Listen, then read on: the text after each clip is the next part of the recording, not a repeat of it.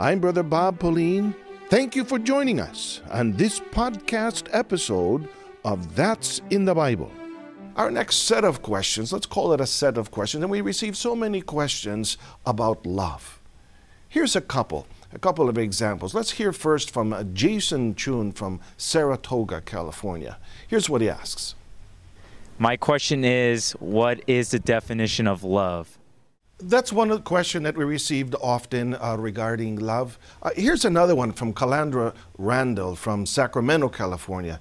She asks uh, similar questions. She said, Why are people afraid of love and to be loved? And how do you know if it is real love? All the questions about love are there's so many issues about love contained in the Holy Scriptures. We could have this episode and so many episodes all about love. But Jason's question was about a definition of love. And how do we know, uh, Calandra's question, how do we know if it is true love? Love is described in the Holy Scriptures like this, and it, it behaves like this. Genuine, true love does. 1 Corinthians 13. Love is patient and kind. It's, it is not jealous or conceited or proud. Love is not ill mannered or selfish or irritable. Love does not keep a record of wrongs. Love is not happy with evil, but is happy with the truth. Love never gives up, and its faith, hope, and patience never fail. Love is eternal. That's how Apostle Paul described love. And we know that God Himself is love. And our Lord Jesus Christ spoke so much about loving one another and love our neighbor. We should have these qualities of love. It should be in all of us. Love is not selfish, love is not irritable. All these descriptions should be found in a genuine, loving, interactive relationship between people that God has created. Sometimes people ask, well, then, how come two people in love or consider themselves in love end up ruining their love, ruining their uh, relationship? How does that happen? The Bible makes mention in the, of the following in the book of Proverbs. And in the book of Proverbs, uh, chapter 19, uh, the following is recorded beginning in verse in verse uh, 3.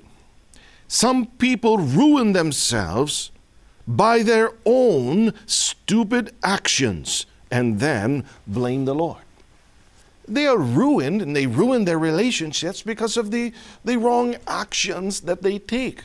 They may know what love is, they may even say that they feel love one for another, but their actions were not appropriate. If, however, one's love is genuine and they apply the laws of love mentioned there by Apostle Paul, what will be the result? Psalm chapter 128. And here's, as we read this, you can know also the part of uh, the question is was why are some afraid to love? Because they're hesitant to follow this. Because if we follow what we're about to read, dear friends, no one ever needs to be afraid of love, falling in love. Psalm 128 Happy are those who obey the Lord, who live by his commands. Your work will provide for your needs. You will be happy and prosperous. Your wife will be like a fruitful vine in your home and your children will be like young olive trees around your table. A man who obeys the Lord will surely be blessed like this. The one who follows the laws and commands of God need not be afraid of love, need not be afraid of anything. The Lord will be blessing their life. They will be happy. They will be prosperous. Likewise, their love will be pure and true. Follow the laws of God here inside the Church of Christ. Thanks for listening. I'm Brother Bob Pauline, and we hope you join us next time on That's in the Bible. Please feel free to email your questions to answer at incmedia.org. for more programming of the Iglesia Ni Cristo Church of Christ.